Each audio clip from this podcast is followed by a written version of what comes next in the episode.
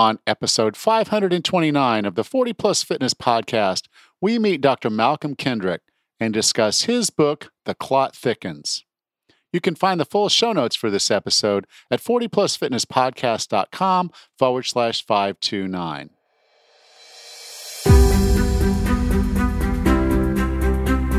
If you decided you're ready to make a change?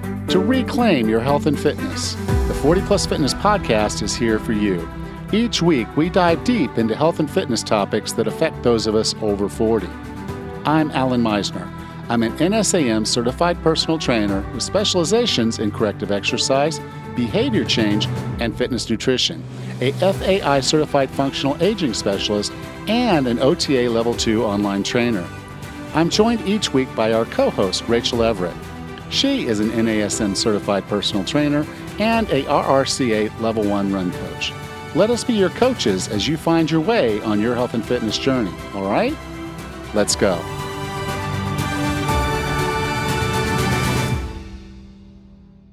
Hey, Raz, how are things going? Good, Alan. How are you today? I'm tired.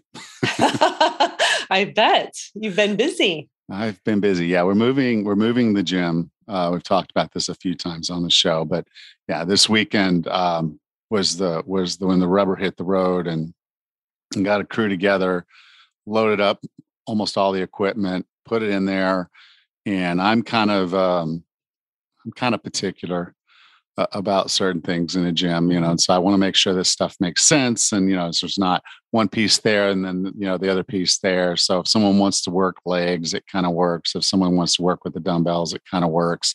So I was you know putting it in and, and i had a lot of people helping and it's great to have a lot of people helping but sometimes mm-hmm. it's also not so great to have a lot of people helping you know when you're like okay i, I got to figure things out and i don't want a lot of people standing around so mm-hmm. you know it's like okay uh, so everybody got all the equipment in there and just so there's just stacks of shit stuff mm-hmm, mm-hmm. okay i am sure. tired uh, and and so yeah so stacks of stuff everywhere and I'm like okay i'm going through it putting it where i want it assembling things that weren't assembled or had to be unassembled to move and uh, got everything kind of where I want it. And then today was just uh, working on taking the camera system down.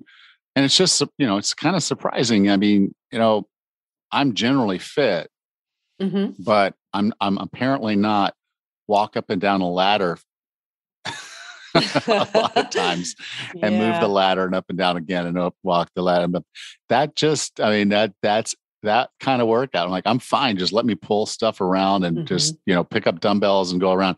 I can do that all day long, but that up and down the ladder thing is just, man, that's, that, a that's a workout. Yeah. So if you want to work new. out, yeah, if you want to work out, grab a just grab, grab a six foot ladder, open it up, set it up, just walk to the top of it, reach up to the wall, grab something and just and then just, you know, touch them on the wall and then come back down, move the ladder again and go up again. Just just do that about 50 times. Sounds like you have a new piece of equipment you could add to your gym.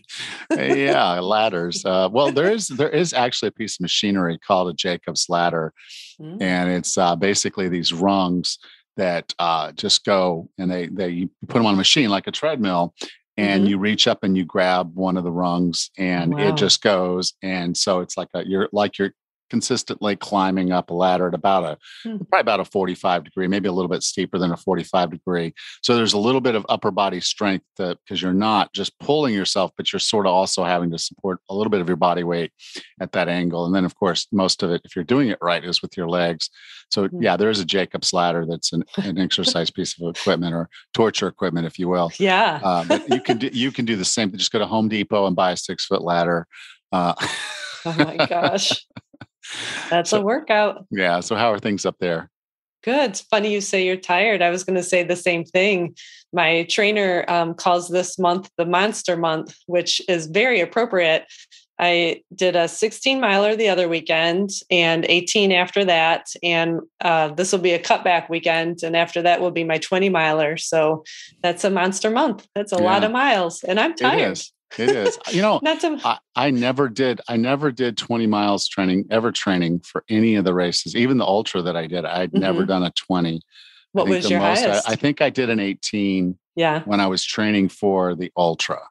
That's a very common point to stop at. Some people do 18 or 20. Um, other people might do 22, but usually 18 is the magic number. So there's really not a whole ton to gain with just two more miles. That might be just you know anywhere from you know. Well, you are pushing. So, you are pushing past what would normally be the bonk for most runners. And so, yeah, the 14 to 18 miles, mm-hmm. and, and, anyone doing a marathon, a marathon or planning to do a marathon, that 14 to 18 is about the time when your body starts telling you, hey, this, mm-hmm. this, okay, we've done enough of this. It's, it's probably time mm-hmm. to stop. Uh, and so the individuals that can mentally push past that mm-hmm. point can mm-hmm. actually potentially go forever.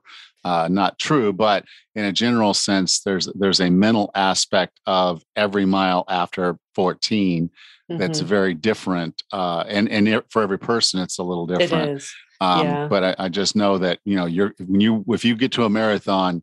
Uh, by mile 14, I'd say probably 90% of the people doing that marathon are walking at that point.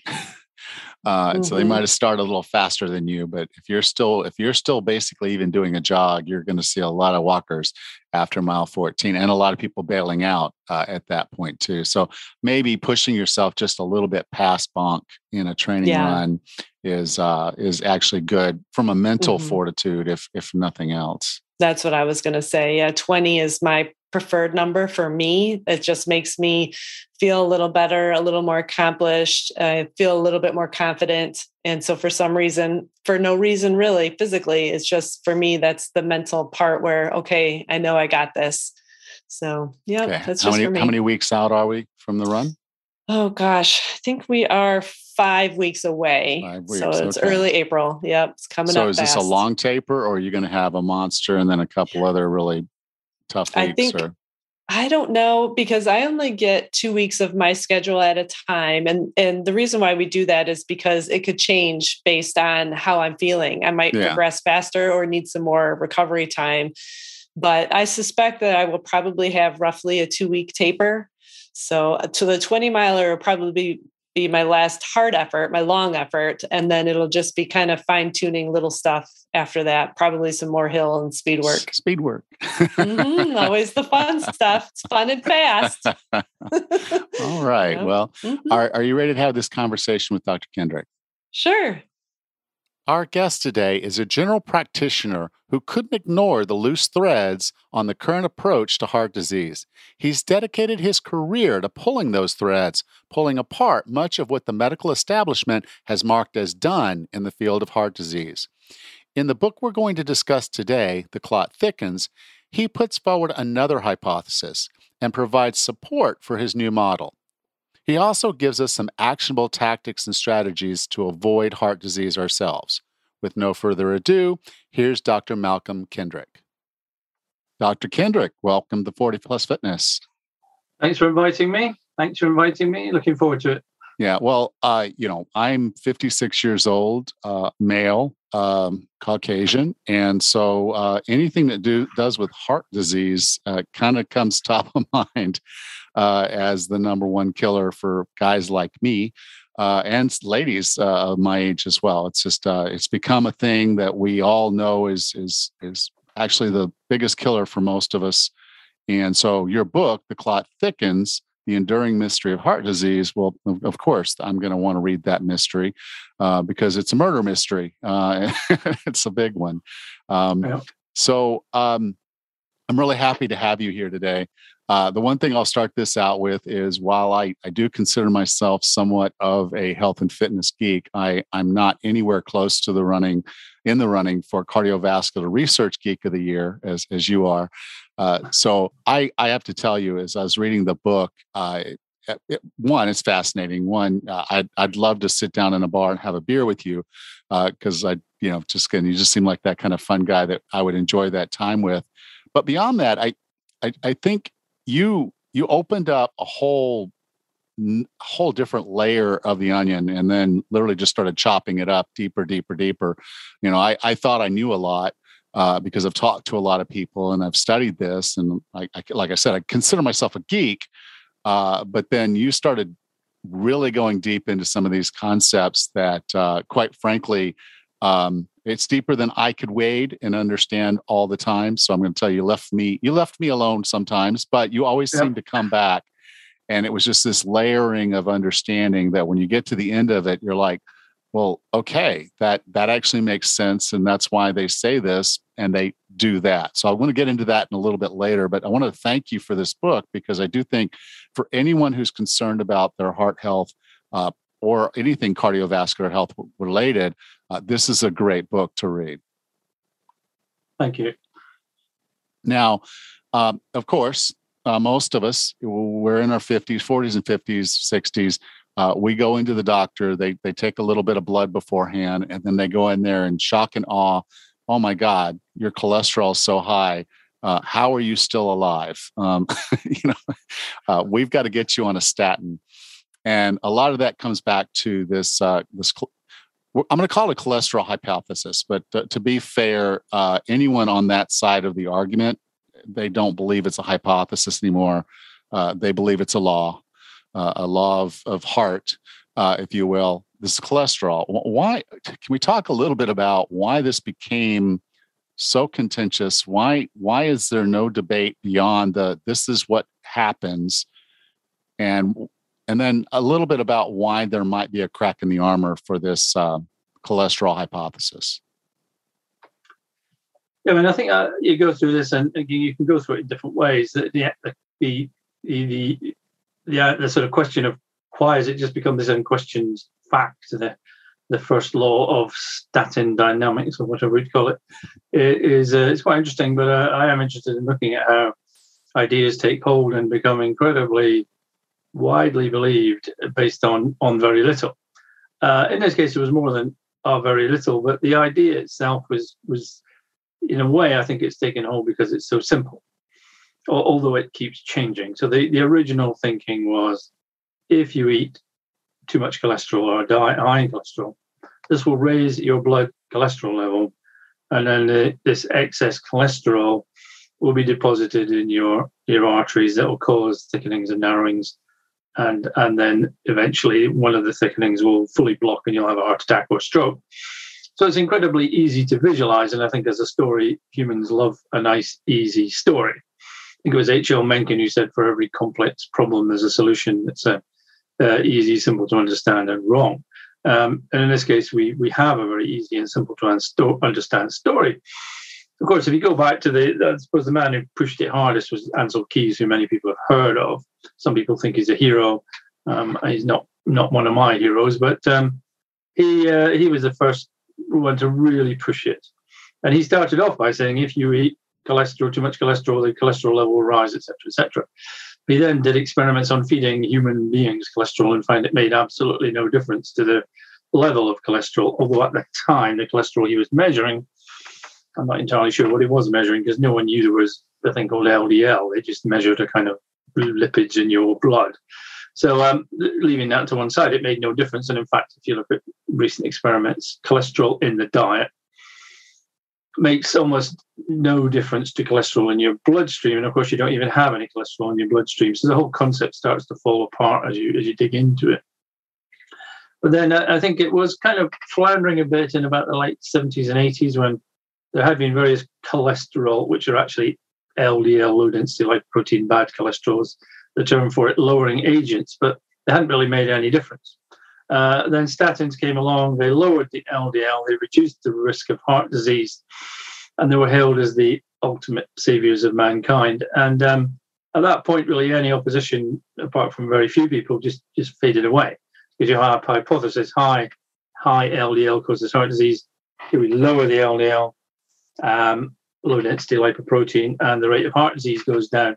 Now, you know that that's pretty strong evidence, you would imagine, and, and in fact, most people thought it was conclusive. This is it, if you like.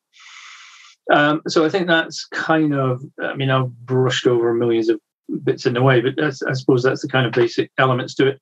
And of course, there was a point where where uh, um, two two um, researchers, Goldstein and Brown, found that people who had extremely high levels of LDL in their bloodstream were more likely to die of heart disease when they were young.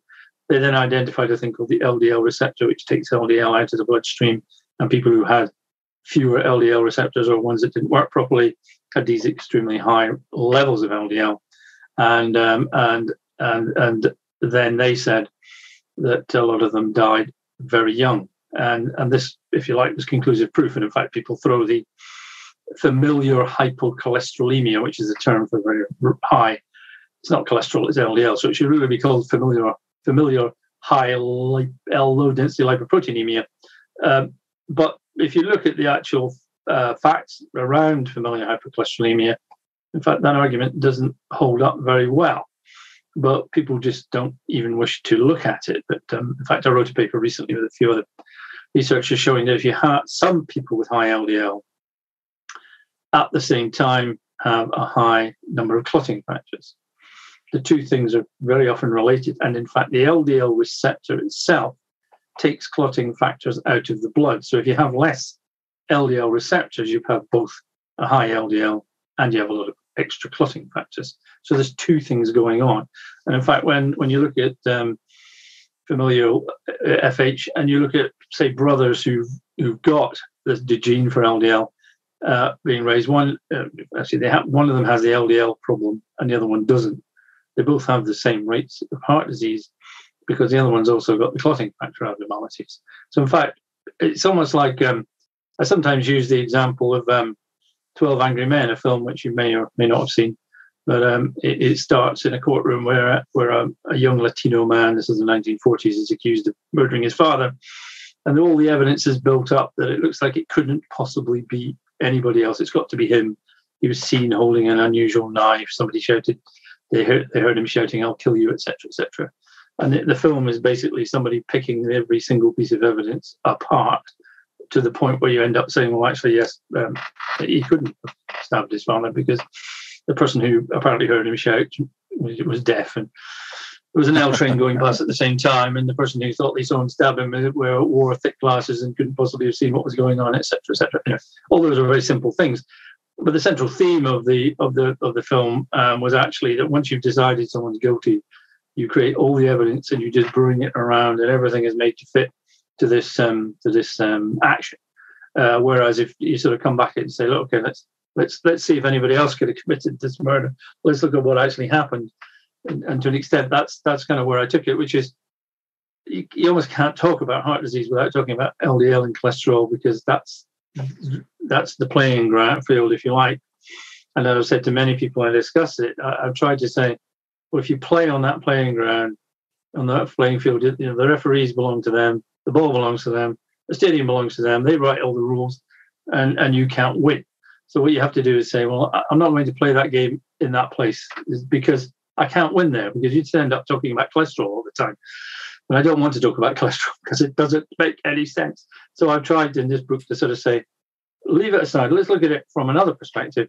Is there another way of looking at heart disease, but ignoring LDL and cholesterol and all that, that actually fits the facts better than the cholesterol hypothesis? And in fact, yeah, well, I believe that almost anything fits the facts better than the cholesterol hypothesis because beyond the things that I've told you, some of which are not even true, there isn't anything to sustain it.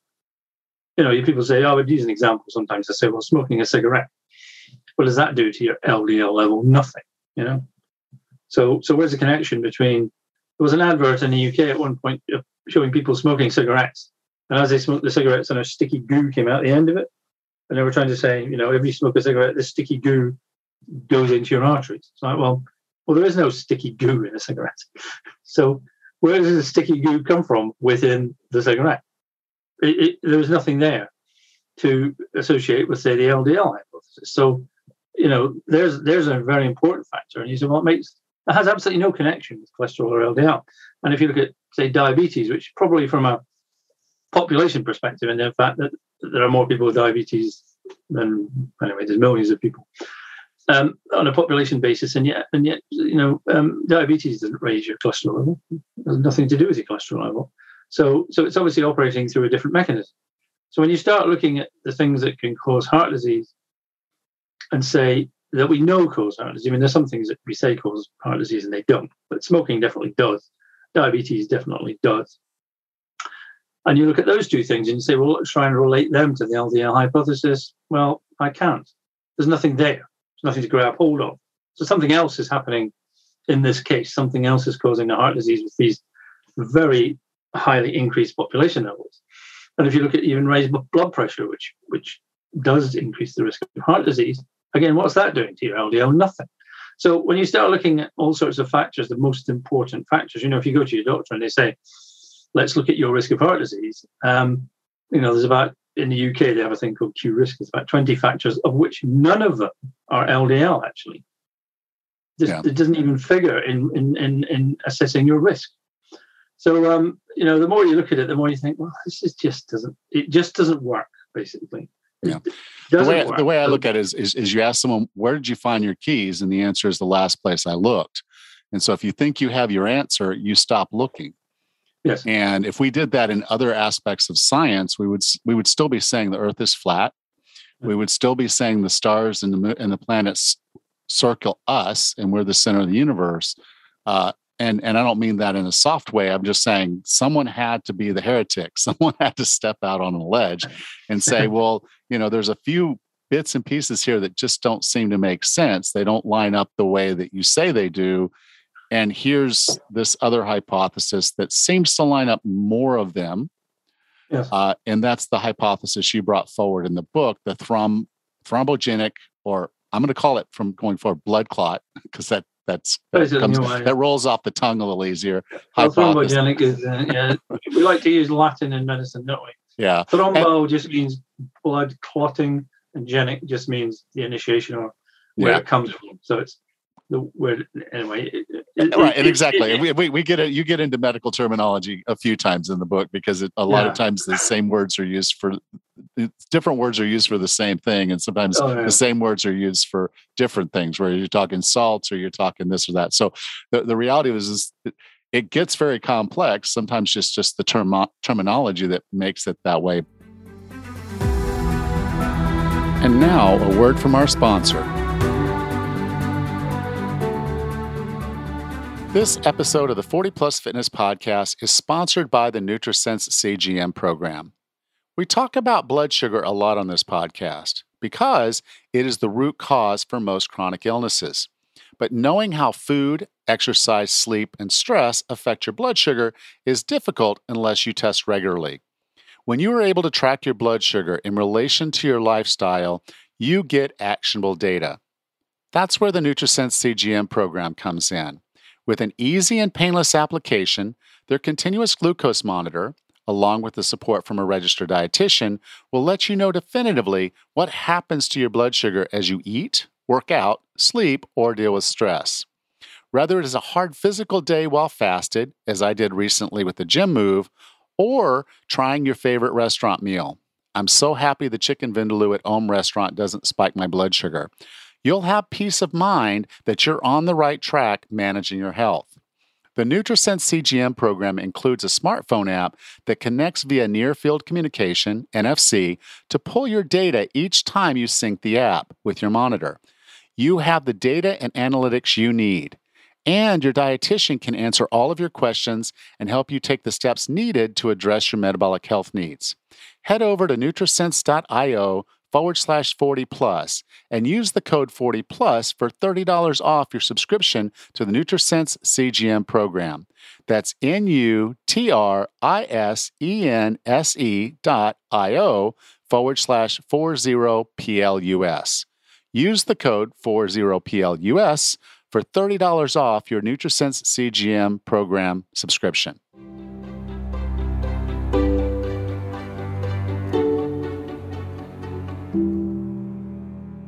In in the blood clot hypothesis can you kind of give us a, a general high level overview of what that is and how that's different? Yeah well it, essentially it's very uh, i try to keep it as simple as possible. Is all your blood vessels and uh, just starting with the point that obviously blood this atherosclerosis which is the thickening in your arteries uh, it only occurs in your arteries larger arteries in your body never in your veins and never or very rarely in, in the blood vessels in your lungs, which are called the pulmonary circulation, uh, which is one of the first things you look at and say, well, why why there? But anyway, all of the blood vessels in your body are lined by a thing called endothelial cells, a bit like tiles on the wall, although they're obviously a lot more complicated than tiles on your wall. And so you have the tiles on your, uh, your tiles, flexible tiles on all your blood vessels called endothelial cells. And they have many different functions. They have, I like to think of the endothelium as, as like an organ of your body. It's just so hugely complicated, so many mechanisms. It does so much. These cells are like just unbelievably complicated. But anyway, they outside of all their functions, one of the clear functions that they have is to stop anything sticking to them. So they are like Teflon. So blood flows through them, it doesn't stick to them, and it doesn't form clots on them. And there's all sorts of things. There is, uh, as I was saying in the book, that all these endothelial layers are actually covered by a very Teflon layer. It's not really Teflon, it looks like a lawn under the electron microscope, little tendrils and tendrils of of, of, of sugars and proteins that stick out, and they contain within this forest are anticoagulant factors and, and, and factors that make the blood vessels contract and expand. Hugely complicated system going on in there, but essentially there is a, a, very strong do not clot here message going on in all blood vessels. So, if, but if you damage this, gly- it's called glycocalyx, which is, is a term that most doctors have never heard of. But if you damage the glycocalyx and you expose the endothelial cell underneath, you start to lose this anticoagulant layer. And if you strip endothelial cells or damage them, then you expose the underlying artery wall. And then that's a very big mistake because lying in there are like factors that are incredibly potent blood clotting agent, thing called tissue factor, which is basically like it's a red alarm signal. The moment tissue factor is exposed, the blood hits that point and just goes bang, I'm going to have a blood clot. Of course, if you t- take off one endothelial cell, we're talking about something that's a, a hundredth of the thickness of a human hair. So this is not a major blood clot we're talking about. But if you do, say, a thousand or however many it is, and damage them in some way, a blood clot will form at that point. Now, this is probably happening, I hate to say it, in, your blood vessels most of the time. We are continuously having points in our blood vessels that are undergoing a lot of stress and a bit of damage and a blood clot forming. And mostly what happens then is the blood clot stops growing because for every every factor that says blood clot start here, there's another 20 factors going stop, stop, stop. You know, we don't want this going too far. So it's a tremendously complicated feedback system all the time. Clock, don't clock, clot, don't clock. It's it's the it's just mind-bogglingly complicated. But anyway, so a clot forms there, it stops forming, it's shaved away through various mechanisms, and, and something that people couldn't understand for many hundreds of years was how do you find a, a plaque, which some people have said was a blood clot, underneath this endothelium? Because surely if the clot forms, it must form on top of the endothelium, not underneath the endothelium. And um, in fact, the very first person to propose this hypothesis, called Virchow in 1852, so we are going back a long time, couldn't explain. He said, "I'm looking when, he, when I'm looking at atherosclerotic plaques, I'm looking at blood clots. I'm looking at them and they are blood clots in various stages of repair and growth and whatever. And another chap called Virchow, who many people would have heard of, says, but it's underneath the endothelium. So they knew there was a thing called the endothelium in 1852, which I'm quite impressed with. And they also knew what they were looking at. And so people who say there was no such thing as heart disease before the year 1900, I think, I've got two guys in Vienna discussing atherosclerotic plaques in detail 50 years before this. But anyway, so what they didn't realize was that yes, you get this blood clot and it forms on this area, and then what happens? Well, if it just broke off and and carried on down the artery, it would eventually block something further down. So that can't happen. So what happens is that there are pre-endothelial cells. They're called endothelial progenitor cells. They're floating around in your bloodstream. They're made in your bone marrow, and they recognize this area of blood clot, and they stick to it, and they form a new layer of endothelium on top of it. And then the blood clot that has formed is now within the artery wall. This is how it happens. Endothelial progenitor cells were not discovered until the mid 1990s, by the way. So obviously, then what then happens is that, that, that little blood clot that's formed, mostly repair systems come along, things called macrophages, white blood cells, they clear it away, they chomp at it, they break it into tiny little bits and then get rid of it, it's removed, and it's gone.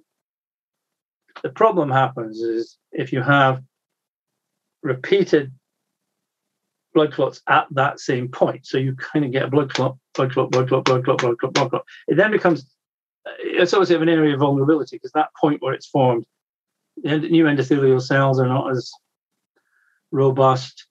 The, there's a bit of clot lying underneath it. It's a bit narrowed at that point. So this becomes a focus, if you like, a, a bit like a pothole in a road where, you know, a pothole forms and then somebody bumps onto it and then bump, bump, bump, bump, bump. And eventually you get this big pothole, which is a major problem and you've got to fill it in.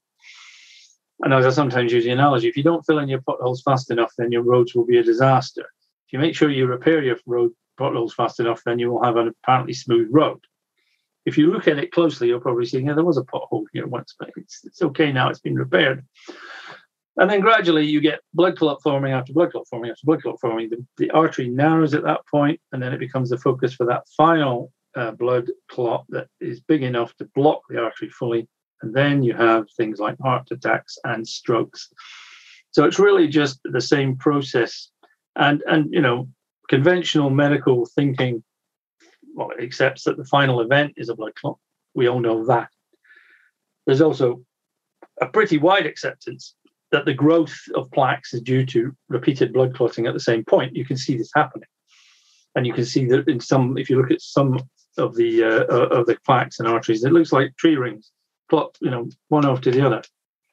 What they won't accept is that the first step of this process is the same thing. That at the moment the idea is well, it's LDL that gets into the artery wall and causes the initial thickening, and then and then what? Another process takes over the blood clotting process. All I'm saying in my head, all the thrombogenic hypothesis or the blood clotting hypothesis says is it's the same process from start to finish.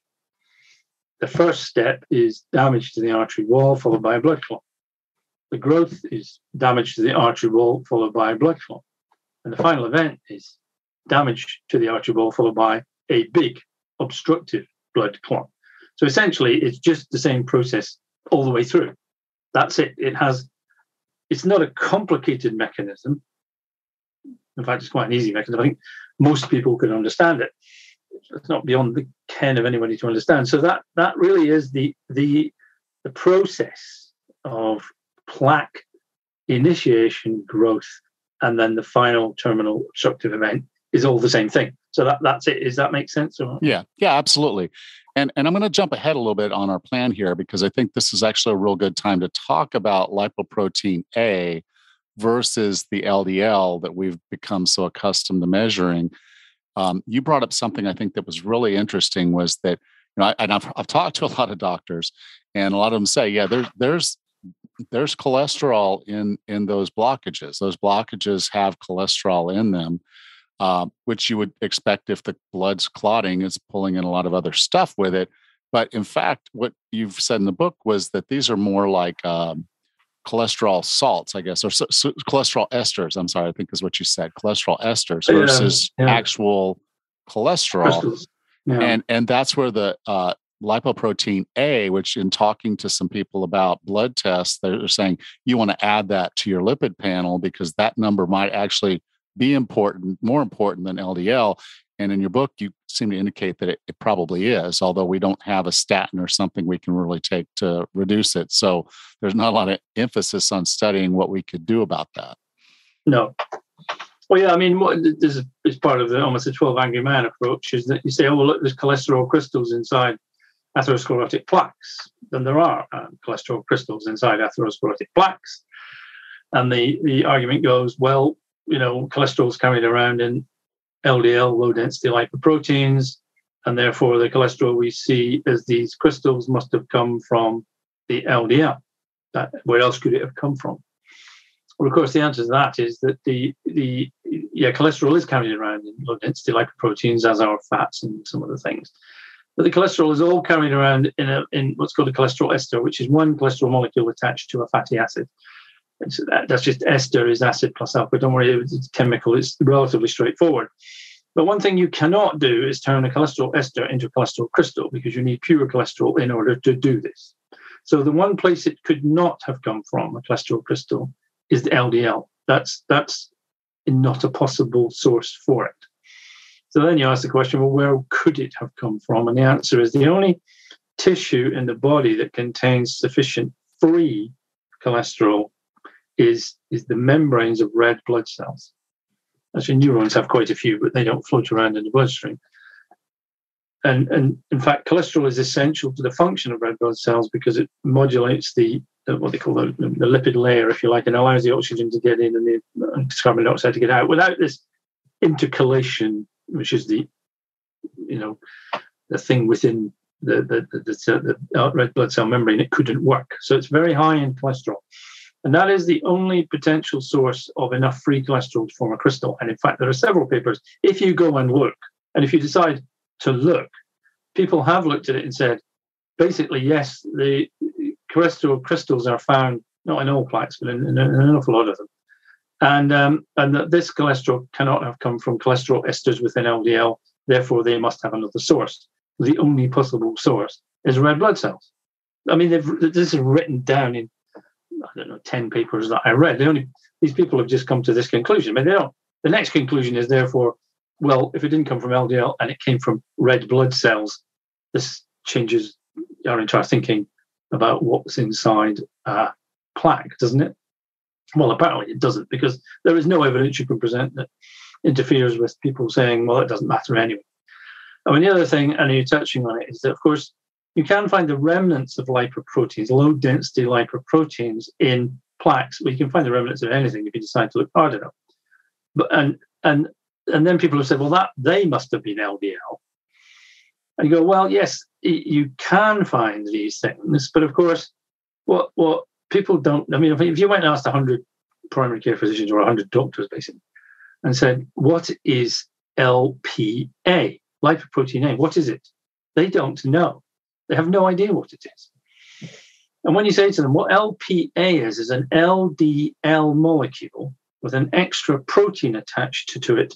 And that protein is apolipoprotein A. That's why it's called LPA. So this extra protein is stuck to the side of an LDL. It's quite a big protein. And then you to ask, well, what the hell is it doing there? Why have, say, 20% of your LDL molecules floating around in your blood got this additional protein stuck to the side of it? It can't be there by accident. It has to have a purpose. You say, well, what is the purpose? Well, the interesting, the fascinating thing is that um, is that if you look at blood, all blood clots when they form contain a protein called plasminogen. And plasminogen is incorporated into all blood clots and it doesn't do anything except if it is if it is activated it turns into plasmin which is an enzyme which splits apart blood clots. The plasmin is a blood clot destroyer. And you, you, you, you turn plasminogen into plasmin with a substance called tissue plasminogen activator. Some people may have heard of this because when you have a stroke or a heart attack, you can be given this enzyme as an injection and it finds a blood clot and it strips it apart and gets rid of the clot. So you, you the, cir- the circulation uh, opens up again. Now, TPA turns plasminogen into plasmin. I hope you're following this because it's anyway. And, and LPA, the apolipoprotein A protein that is attached to LPA, is almost identical to plasminogen. It is, in fact, it is chemically identical, except it's folded differently at one end. That's important because enzymes, if they come across a protein that's differently folded, can't do anything with them. So TPA comes across LPA and bounces off it. So LPA inhibits the function of TPA. So if you have a blood clot with lots of LPA in it, TPA can't turn plasminogen into plasmin and the clot cannot be got rid of, at least not so easily. And what's interesting is that uh, if you have damage to an artery, the first, almost the first thing that's attracted to it is LPA. It sticks to the surface area, forms bonds there, and you've got like a super glue or whatever you'd call it layer, which is absolutely rammed in there. So the more LPA you have in your blood, if you get arterial damage, then the the hard you get harder to remove blood clot forming there. It's a tough thing to remove. So the TPA comes along, tries to activate the plasminogen to turn the plasminogen into plasmin. LPA is there. It says, nope, you ain't transferring anything to anything and so therefore you have a blood clot. So the LPA doesn't cause the damage to the artery wall, but when there is damage, it accelerates the or accentuates the damage considerably. So it's more difficult to get rid of this clot. So instead of a, a blood clot size A, you have a blood clot size 2A. So that point of damage with people who have high LPA um, levels is going to become more of a rapid focus for the development of heart disease. Now, of course, the other thing that happens is, is that the LPA becomes incorporated into the plaque.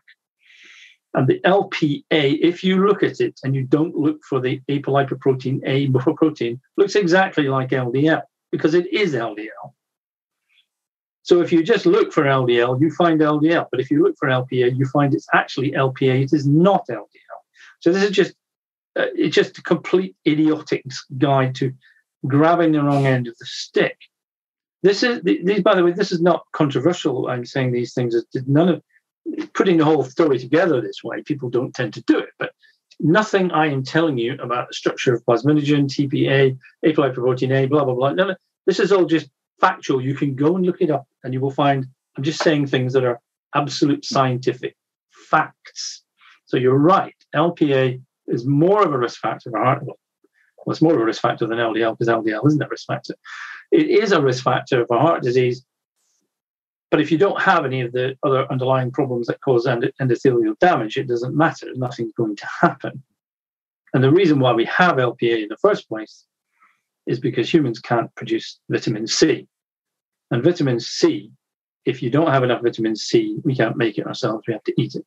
If you don't have enough vitamin C, one of the first things that happens is your blood vessels start to crack because vitamin C is required to produce collagen, and collagen strengthens your arteries. And when your arteries start to weaken, your blood vessels start to weaken, which is why the first sign of scurvy is bleeding gums and then bleeding everything else, and then you bleed to death. So LPA comes along, finds these cracks, and sticks to it. Now, that's great if you don't have enough vitamin C, but if you have uh, too much LPA and you've got cracks forming and you don't want them to form, then you're at more risk of dying of heart disease. This is just a fact again. So, so in fact, everything, if you turn it around, if you decide LDL causes heart disease, you look at plaques, you see they've got LDL, then you see they've got cholesterol in them, and then you go, ah, oh, look, it's all it's all there. And you go, yeah, but cholesterol can't have come from LDL, it can only have come from red blood cells. And the LDL particles you're seeing are actually LPA, which is a completely different thing. It's actually a blood clotting factor. It's got nothing to do with raised lipid levels in your blood. So it's just again, you can. Yeah, it's a bit like the, the, as you said. You know, do the planet circle the Earth, or does the Earth circle the planet, as the sun? You can you can almost create, uh, uh, and in fact, people did um, a model where you have the Earth at the center of the solar system and the sun going around and the moon going around, and people did. They had complicated models. 600 BC, the Antikythera mechanism produced by the Greeks where you cranked it round and round, and then the planets moved in order, and the sun moved, and the moon, and you could work out where you were. It's just it was completely the wrong way round, but it very nearly worked. And again, yeah. with the LDL hypothesis, it's the wrong way round, but it very nearly worked. So in other words, that's why it continues because you can look at an individual thing and say, "Oh, look, that's proof," and you go, well, "Actually, it's actually that's contradiction, not proof." But but um, you know, like I said, once once you find your keys, you quit looking. So, yes, exactly. you know, um, well, you, well, know, you use them to beat to death anyone who, yeah. anyone who start your car and run over them. Yeah. Right. Uh, so let's let's talk about that because the the if is the really important thing. If there's damage, if there's significant damage, then then we have a problem. Uh, particularly if we have these other risk factors. Uh, I want to go through a few of these because these are really important because you're you're probably going to hear the the alignment with a lot of things your doctor will tell you um, and and this is this is kind of the, the linchpin. This is if you if you address these things uh, you lower your risk uh, considerably. So the first one is blood sugar. And before we jump in i wanted to say one thing real quickly. I really appreciate that you took the time to discuss diabetes and pre-diabetes and really kind of just came to the whole conclusion that let's just call them the same thing because just because you haven't diagnosed it doesn't mean it doesn't exist. We're already long down that road before it happens. But the core of it is what's happening with our blood sugar and then the insulin response of our body. Can you get into why blood sugar, uh, high blood sugar particularly, is a problem for our endothelial endothelial endothelium. um, yeah. endothelium. Endothelium. Okay. Yeah, well, uh, as I said, the endothelium is is um, it, it, has this lining called the glycocalyx, which is uh, it's like strands of sugar and protein all stitched together. You know, again, the, the, this is say we'll call it we'll call it uh, one millimeter thick. It isn't one millimeter thick. It's about 0.0 or whatever it is, one millimeter thick. Um, and and you want it to be thick because it it acts as a protective layer. It stops blood clotting. Blah blah blah. So when you look at, uh, and it's possible to look at the glycocalyx layer under a microscope. Now there's a glyco check monitor thing where you can stick it under the tongue and you can you can see the thickness of the glycocalyx. And you can do certain things to it. You can make people's blood sugar go up, and if their blood sugar goes up, you can see the glycocalyx shrinking.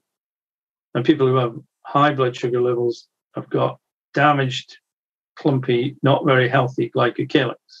This is again just you can go and look up. I think it's called glycocheck or something. But you can you want to go and look at it. Look on a good glycocalyx. Anyway, so obviously this makes the entire uh, the underlying endothelium is now exposed to the blood. Things come along and stick to the endothelium. Things damage the endothelium. The endothelium gets stripped off. Blood clots form. It's just the same process really going on double trouble with uh, with with uh, diabetes is because not just your big blood vessels that have got glycocalyx uh, lining them, your small blood vessels, your capillaries, your arterioles, these are tiny, tiny size, are big enough to allow one red blood cell to squeeze through, sort of size. Um, they have glycocalyx on them. And, um, and obviously, they don't have room for atherosclerotic plaque to develop inside them. Um, that would be like a, a, a, small snake swallowing an elephant. We're talking whether that's the correct size or not. A blue whale, maybe. So, so you can't get atherosclerotic plaques in, in tiny blood vessels. You, but what you can do is you can destroy it. So if the glycocalyx is damaged and then the capillary is exposed to things going through it, and then it's damaged and ripped off, what happens is the capillary just breaks down or bursts and is no longer there. And you can see when you the damage that you get in diabetes is not just big blood vessel damage, it's small blood vessel disease, SM, SM small blood vessel damage. Anyway, um, and uh, and the key areas of your body where you need these small blood vessels really is the back of the eyes. Tiny little blood vessels there are, are, are, are nourishing your macular, uh, your your macula and your, your retina. And you can see if you look at the back of the eyes with diabetes, you can see little hemorrhages and bursts and white bits where things and exudates have come out. This is because the small blood vessels are being destroyed by the diabetes, which is the high sugar levels, damaging the glycocalyx and allowing the damage to occur. So diabetic blindness is a real problem. Same thing happens in your kidneys, because in your kidneys, at the very smallest level in your nephrons, you have a really small blood vessels going into these nephrons, and uh, it's called Bowman's capsule, blah blah blah. Now, if these small um, capillaries doing all the work of all the waste products going out, and it's really complicated. But if these start to break down, then the nephron dies and it stops working. So you get kidney failure as the nephrons start to die due to, again, small blood vessel damage. And then you get um, in, uh, the very small blood vessels that are supplying around the nerves at the end of your fingers and things like this, these start to block off and break off. So you start to kill your neurons at the end of your fingers. So you get peripheral neuropathy, you lose sensation. And of course, the problem with losing sensation is you bash them and then you get ulcers. And of course, then the skin itself, these are where the smallest blood vessels are going. So the, the blood vessel supplying your, your legs and your periphery are, are starting to die off as well. And so if you damage the skin, it doesn't repair and you get ulcers. And in fact, this ulcer and gangrene problem and, and you lose toes and you lose limbs. The commonest reason for for uh, for for amputation below knee and, and the other form of amputation nowadays used to be smoking is now diabetes because you lose the circulation to the skin, to the nerves, to the eye, to the kidneys, blah, blah, blah. And this is what's going on. Um, and, it, and it's just the same process. So, you know, people say, oh, oh, small vessel disease and atherosclerosis are different things. No, they're not. They're just different manifestations of exactly the same process. The problem is, of course, if you start to break down capillaries, small blood vessels, then the, the, total, what they call the peripheral resistance, because obviously the blood's got to go out of the big blood vessels, the arteries, go through the uh, capillaries, back into the veins, and back up. Well, if you start to lose capillaries, it what they call peripheral resistance starts to increase. So as the peripheral resistance increases, the blood pressure has to go up to force the blood through less capillaries that are there. and, and you see this happening as well in later stage. And then the kidneys start to fail, and then you get chronic kidney disease and blah blah blah, and the whole thing starts to multiply in effect around itself. So, so uh, is di- diabetes from a perspective of a population-wide problem or high blood sugar levels? As you say, just because no one said you've got diabetes doesn't mean you're not got high blood sugar levels. It's just it's not high enough that anyone said it's diabetes yet, and, and sometimes it's hiding when you look for it. Um, so you know it's ridiculous to say we have diabetes and we've got pre-diabetes and we've got metabolic all these stupid terms that we've got. What you've got is is is there's resistance to the impact of insulin. Your blood sugar level goes up, your insulin level goes up, and insulin itself is damaging to, to, to blood vessel walls and endothelial cells when the concentration is too high. Fantastic stuff, insulin, but boy, you don't want it up here. Which is which is obviously one of the things that happens with currently the treatments are to force the sugar level down by driving the insulin level up. It's like, mm, okay, fine. You know, that's like lifting up the edge of the carpet sweeping everything underneath, stumping up and down it and going, well, we've sorted that out. yes. Now, a, a related uh, thing is is cortisol. It's a hormone. It's we know it. Most of us know of it as a stress hormone.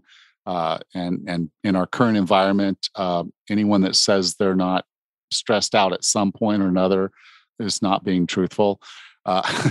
Stress is, is a thing it's out there and i think for a lot of us it's adversely affected our health because our cortisol levels are not where they should be you know normal stress of i see a bear the bear is dangerous i know this i run away i've burned off a lot of energy doing that and the bear is no longer a, an emergency and i move on with my life whereas if my boss is always yelling at me and i'm always feeling stressed about my work situation or my finance situation or anything else I'm under a constant state of elevated cortisol, that's also very damaging to our heart, right?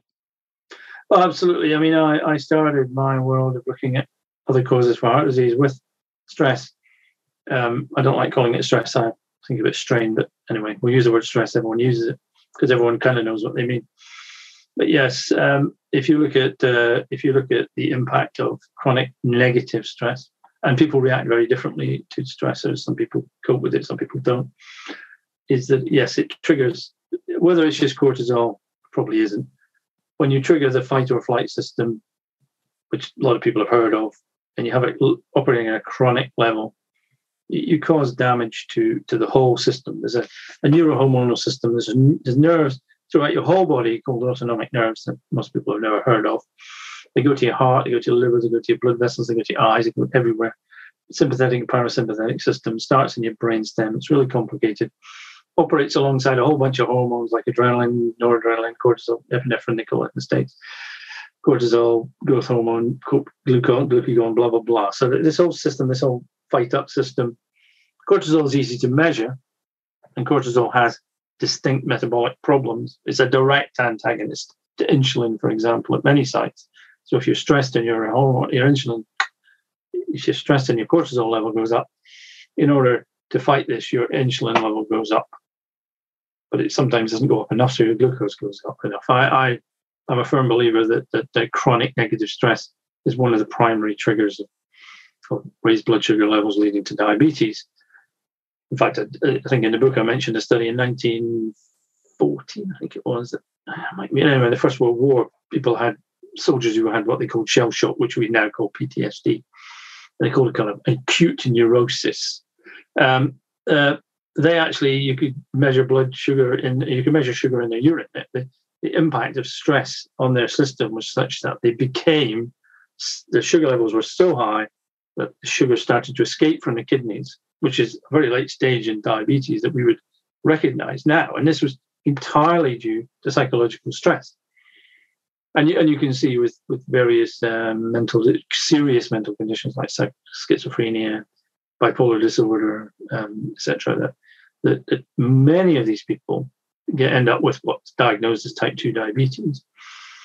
And and this is really what killed it. With schizophrenia, for example, yes, a lot of people commit suicide, but the vast majority of the others die of heart disease, due, in my opinion, and the opinion of lots of people, to the chronic stress leading to the chronic activation of the stress fight and flight system, or leading to the metabolic disorders of, that lead to diabetes, that lead to heart disease. And this is, you can see this pattern again If you look at PTSD, you can see the same pattern. If you look at people who have, I don't know for the states they use fibromyalgia. We have it here, which is yeah a very unspecific term, but it basically means lots of pain and difficulty and blah blah blah. And people with PTSD and fibromyalgia is a big crossover, and there's like a five or six hundred percent increase in the risk of diabetes and a five or six hundred percent increase in the risk of dying of heart disease. So the interrelationship between your brain and your body and how this all works together and creates problems with stress. Now, whether this is all modulated through cortisol, I don't know. But if the cortisol level is up or deranged or is malfunctioning, that's a very good sign that your your what they call stress, fight or flight, hypothalamic pituitary adrenal axis, give it whatever term you want, is not working properly. And it's really important for people to try and get this as normalized and as healthy as possible. Yeah. Yeah. Now, one thing, and I want to jump ahead, uh, and because uh, we know, I mean, I think anyone knows, it's like they, there's some conversations about if you have bad dental health, uh, if you're taking certain drugs, uh, those are obviously going to cause some problems. If you have you smoke or you're subject to air pollution, if you have high blood pressure, all of those are are major risk factors because they're doing damage to your system, and eventually that is causing uh, the heart attacks. But one I wanted to jump forward in because I haven't talked about it here, but it was one thing that my doctor and I started talking about when I was really looking at at well care versus health. I mean, de- you know, healthcare because normal healthcare is, oh, you have a disease, let's fix it or let's cover it. Um, mostly it's let's cover it, uh, and then. But he and I would have these conversations about health markers on how to improve my wellness. And yeah. one of the things we would talk about would be my homocysteine level. Yeah. Can you talk about homocysteine and how that's also a factor here for the damage and the factors and things we're looking at? Well, it was a guy called Kilmer McCully, who's part of a group that I'm a, also a member of, was the first man, I think, to say that homocysteine, which is a protein um, in your blood, it shouldn't really be there. It's a breakdown product, it's an intermediate breakdown product. And if it's in too high concentrations, it damages the glycocalyx in the endothelium. This is just a fact. Um, and um, and there are certain drugs like um, um, they call it omeprazole here and lansoprazole, which is the generic name. I don't know what they actually call them in in the states with regard to their common name. I think it's called Losec here and something else. Anyway, these these drugs, uh, which are commonly used for indigestion and whatever, um, they they block uh, part of the pathway that stops uh, homocysteine from being broken down, and um, and so the homocysteine level can go up. Also, you know there are other things. Diabetes actually, in itself, if you have a high blood sugar level and a high insulin level, this interferes with the with the breakdown of homocysteine in your blood. So you have to, and some people have a high level, and uh, and some people are, are, are, most people are blissfully unaware that they've got such a thing in their bloodstream. Um, and, and therefore, if it is high, one of the other things that you can do with homocysteine is certain B vitamins um, can reduce because they help with the process that gets rid of the homocysteine. So certain B vitamins, um, off the top of my head, I've just forgotten which ones they are, but um, I think it's B. Yeah, it was definitely um, folate, B6, and I think B12 is what you mentioned. Yeah, if you have these hormones uh, at a good level, then they assist in clearing the cleansing the homocysteine from your system. And there have been there has been research on looking at this with vitamin B, um, but it's been really weirdly manipulated by, in my opinion, primarily by the pharmaceutical industry who just don't want this to be seen as a thing that people can do. But there is very interesting research on this, and, and I think the other thing I did touch on in my book is if you have a high homocysteine level, you are more likely to get Alzheimer's disease and if you, there has been evidence, a group in Cambridge who gave people uh, B vitamins, and again, I've just forgotten which ones they are, um, but they they demonstrated uh, almost complete stopping of the of the, of the neuronal damage as well, which I think is when you're talking about well-being hypothesis, people don't want to get Alzheimer's, so get these B vitamins in if you have a high homocysteine level and you will not only reduce the risk of, of heart disease due to endothelial damage, you will also assist yourself in, in brain shrinkage and neuronal damage. Whether it's the same process going on, I don't know. I don't think anyone really knows what causes Alzheimer's disease. Anyone who claims to do so is probably not telling the truth currently. Is that what? Uh, yeah. that, that's kind of my take on it. Oh yeah.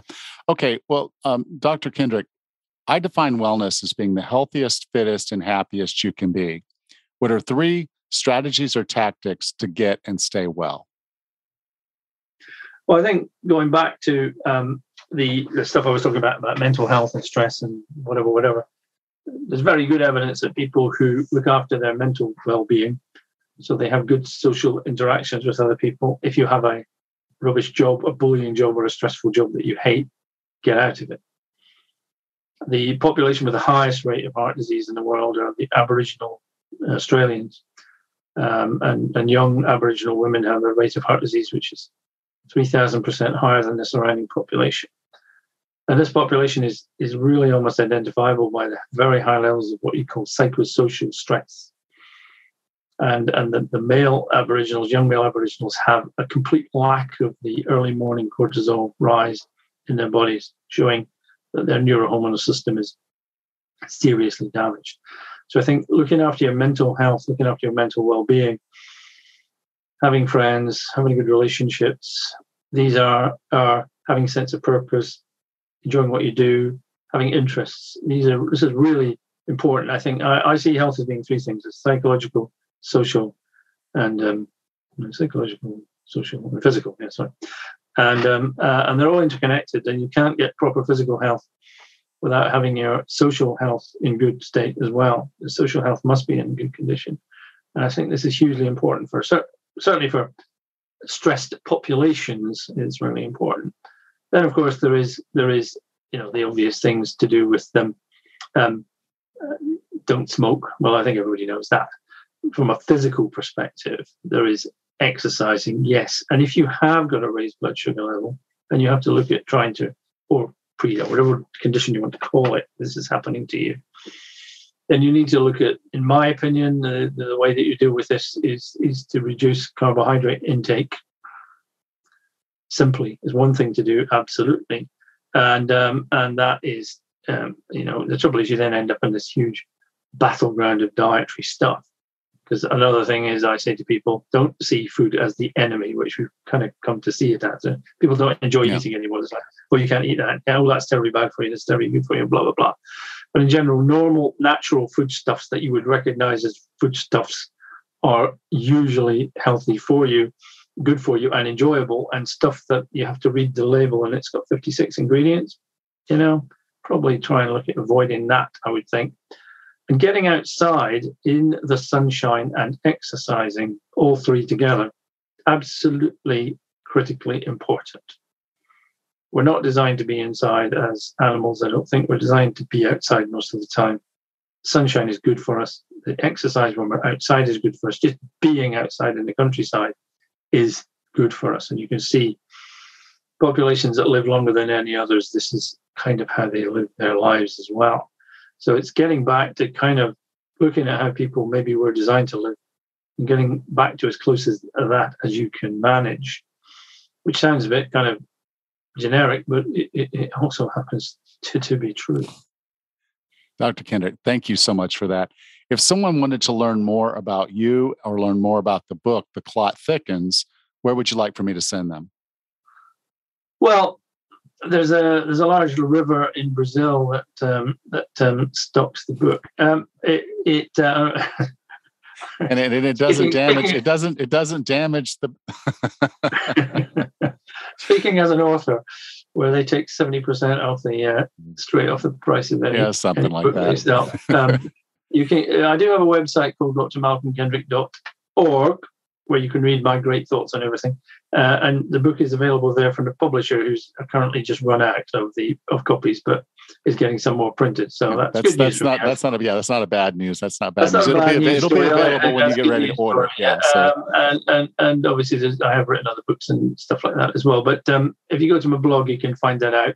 The book is available on um, on the Amazonian rainforest and um, and so you can make Mr. Bezos even richer if you want. Um, but uh, uh, just, I suppose, just say to people that, and, and the, the, people that I admire as well, that you know you should go and have a look at as well. That People like David Diamond is a fantastic researcher, and if you know, I'm the scoff, and, and the work of Nina Teicholz and um, and those groups over there looking at um, and trying to give you a healthy diet to eat. Uh, the work of Gary Taubes. These these people are working hard. They need they need all support. We need all the support we can well, get. Yes, thank you, Dr. Kendrick. Thank you so much for being a part of 40 Plus Fitness. Uh, my pleasure. Thank you very much.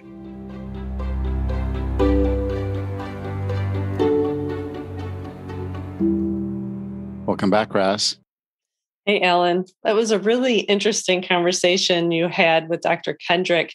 And it's kind of refreshing to see a scientist taking a look at a problem in a new light. And personally, I'm kind of glad to hear a little bit more talk about blood sugar being a, a problem, more so than the actual cholesterol. Yeah. You know, and and this is really hard uh, because most doctors are going to go through school. They're going to get very little nutrition education, but they're going to be told one thing eh, mm-hmm. about heart attacks, and that's cholesterol causes heart attacks. If mm-hmm. your client has high cholesterol, if then, the if then, the then is you got to get them on statins. Right. You got to lower that cholesterol. That's that's the math, and it's the the standard of care. It's the obligation that the doctor has, and you can try to have that conversation most doctors are not going to have that conversation with you. They're just going to tell you you got to you got to manage your cholesterol, you've got to manage your blood pressure, and if you manage those two things, you're good to go. Um, but I want to put forward this quote that it, it, was on my timeline from from years and years ago, uh, mm-hmm. and I want to I want to make that okay. Minds are like parachutes; they only function when open, and that's Thomas Dewar was the one who said that. Mm-hmm. So the reality of it is, every you know it's not that science changes and we've heard that over and over lately with regards to things that we learn that we didn't know before and the reality is nothing really changed mm-hmm. just our knowledge of it changed so at one mm-hmm. point people thought the earth was flat and then they learned maybe it's not and then at some point everybody thought that the everything circul, circulated around the earth the sun went around the earth all the stars and planets went around the earth and the earth was the center of the universe mm-hmm. we now know that's probably not true um, mm-hmm. so it's not that the science changed it's our awareness of the world around us mm-hmm. and that changes as we learn new things so having an open mind and basically saying okay this is what i thought and now that there's new information, I have to rethink it. I have to mm-hmm. open myself up to the fact that what I've been told my whole life could actually be wrong. Yeah. And there's and that's there's nothing wrong with that. That's what you were told. And but mm-hmm. it comes down and like you said, I think this is the key takeaway. The last part of this book of what can I do about it? Because all these books, regardless of what they say, it's what can I do about it? And the, what mm-hmm. can I do about it is not new. Mm-hmm. We all know we should keep our sugar lower. Um, yeah. I talked in history. At one point, we were eating two pounds of sugar a year. Mm-hmm. Now we're mm-hmm. eating closer to 150 pounds of sugar per year. Could that be a problem? Yeah, yeah, I think maybe. so. okay. Uh, smoking is on a decline, as is heart mm-hmm. disease. Mm-hmm correlation, cause, effect. I don't know. But the base point of where he's saying is, and this is true, if we're damaging our body, mm-hmm. our body has mechanisms to fix itself. But if you just keep damaging your body, at some point, that even that repair system doesn't work well. And we see this across the board. Mm-hmm. Autoimmune mm-hmm. disease is a perfect yeah. example where something's going on that it shouldn't. So maybe it's we have a, a gut leak, leaky gut. Mm-hmm. And as a result of leaky gut and our immune system constantly having to do these attacks, it finally just flips out and then it starts yeah. attacking other things. Um, Hashimoto's disease, you know, it's something's gone wrong and your immune system is attacking your thyroid. Mm-hmm. Um, and so there, there's these things that happen and if we keep doing what we're doing that caused what we were doing, then we're going to have those problems. So the, the fix is the same fix you've heard in every other book cut your sugar, cut your processed foods, don't yeah. smoke, manage your stress, keep your blood pressure down, exercise, get some sun. Um, mm-hmm. There was so much in the book that I wanted to cover. Uh, Mhm. but you know, we already went, I think, an hour on that interview, and I, I could have talked to Doctor. I could have talked to Doctor Kendrick for a year. Oh, There was boy. so much in that book, and so it's a book Mhm. worth reading if if heart disease is something that goes in your family or something that you're generally concerned about. Um, it's worth reading the book to just get the idea. And you don't have to agree with the theory that it's a blood clot, and then the reason that the cholesterol is in there is because of the LPA two uh, uh, LPA versus the the actual lipoprotein, uh, you know, low density lipoprotein. You don't have Mhm. to get into all that. You can read all that. It's cool. It's information.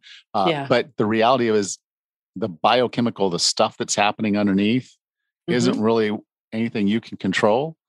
You can control the inputs, the, the sugar, the right. stress, the, you know, the, the, the pollution, Mhm. uh, those things. And so, you know, uh, that's the only thing I like to say is keep your mind open and just realize that, you know, it doesn't matter. It doesn't matter Mhm. if it's cholesterol. It doesn't matter if it's blood clots.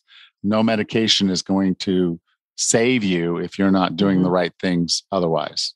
Yep, absolutely. Eat better and exercise more. And I, I'm just really thrilled to see that uh, blood sugar is being looked at for other diseases, not just diabetes and all of those terrible side effects of that disease. But you know, there's something to having and keeping an eye on your blood sugar. And I'm I was happy to hear that. Yeah, well, you know, I'm using this continuous uh, glucose monitor and just checking mine. But I mean, I'm okay. I'm keto, so there's no sugar. Uh, so No. yeah, my my blood sugar follows a pretty pretty common path um, throughout the day. And you know, I'm fasting or I'm moving, and so the exercise affects it. Uh, Mhm. Movement, if you know, the movement with the foods I eat affect it. But just kind of looking at it, it's like my blood sugar's pretty pretty darn steady and um, not a problem. But it's it's just the function of saying, okay, what you put in your mouth Yep. is going to affect your biochemistry. It's going to affect your body. And it's so funny that people will think, oh, well, this pill is going to do these amazing things for me. hmm And then they're not thinking food Right. would have any impact whatsoever. Uh, and so just just realize that diabetes and heart disease are interrelated. yes. We've known that. He actually shows why, because the damage we're doing to the arterial load, I mean, our lining of our of our arteries, that Mhm. we're shearing it off. We're causing all Mhm. kinds of problems. And then it's clotting. Yeah. When it's in a big artery over time, that creates that plaque we're talking about. When it happens in smaller arteries, which it will if you're diabetic, pre-diabetic, um, is it's doing that damage. Now you're losing a toe. Mhm. Now your kidney stops functioning. Yeah. Um, you know, now you can't see. So all the Mhm. all the things we say, well, what's happening with diabetic? They, they lose their eyesight, their kidneys fail, and they lose feet and toes. Yeah. Why? Well, those arteries are are getting messed up and they're clotting Mm-hmm. and they're plugging up and the blood's not getting where it needs to go and that tissue's dying Mhm. and that tissue dies and then it the, that organ or the skin or the the, the foot it, it's no longer and it's gone Yeah. so you lose your eyes you lose your kidney you lose your feet it's the same disease Uh, when you Mhm. really break it down you think about it in those terms it's the same disease the same cause and the same solution Yeah. Yep. Something that's really worth taking a look at and monitoring what you're eating if you don't already do that. Well it's just cut the sugar i mean uh, there's i mean the processed foods and the sugars if you're eating whole foods Mhm. just real whole foods. And yes, even fruit. Um, Mhm. I eat beets almost every night. I'm in keto. You know, it's like everybody's like, oh, you can't have any. I eat beets every night. Uh, nice. You know, and and never go out of ketosis. Uh, you know, but I, I do a lot of work during the day. I, I move a lot during the day, and then as a result, Mhm. I have some some needs, you know, in the muscles and the liver, saying, "Hey, yeah, thank you for that glucose. I appreciate it. I'm going to just put it over here. We might use that tomorrow." Um, but we don't need the sugar. You know, beets are delicious. You don't need the Right. beet sugar. Right. Uh, that's where most of our sugar comes from is beets. But uh, you know, just realize it, give your body the nutrition it needs, and it will protect you. It will heal. It will get Mm-hmm. Yep. healthy. And we just don't give that enough thought. We want the magic pill. We want the science to save us. And what's going to save you is your next meal. If you make Mhm. sure your next meal and the meal after that and the meal after that are mostly whole food, you're going to be a thousandfold better off than if you're throwing down Debbie's and uh, you know, doing that stuff. So, you know, just just realize you have control of this. Mhm. And if you don't think you do, you have a food addiction or some kind of problem like that, then get help. Get help for, For that. sure. Because yes, that's a problem for a lot of people. But the reality of it is food is nourishment. Mhm. Food can be delicious. Um, but if you're eating just for the sake of something emotional, something bored, uh, those types of things, you, you got to get away from that because that's the killer. That's the one that's coming after you. Um, there's there's no other plot. There's no other twist. the murder mystery is solved. We Mm. just got to catch the criminal, and the criminal is the sugar and the processed foods yeah. and the stress and the pollution and smoking and those things. We know that. We know who did it. Um, Mhm. It's time to catch them and stop them. Yep. Time to make some changes. All right. Well, Rach, Rachel, I'll talk to you next week. Sounds good. Take All right. care. You too. Thank you. Next time on the 40 Plus Fitness podcast, we meet Jeremy and Zach, the hosts of the Fit Mess podcast, and discuss how they lost a ton of weight and kept it off. This is a discussion of mindset, motivation. I think you're going to enjoy their story. So join us next time. Until then, have a happy and healthy week.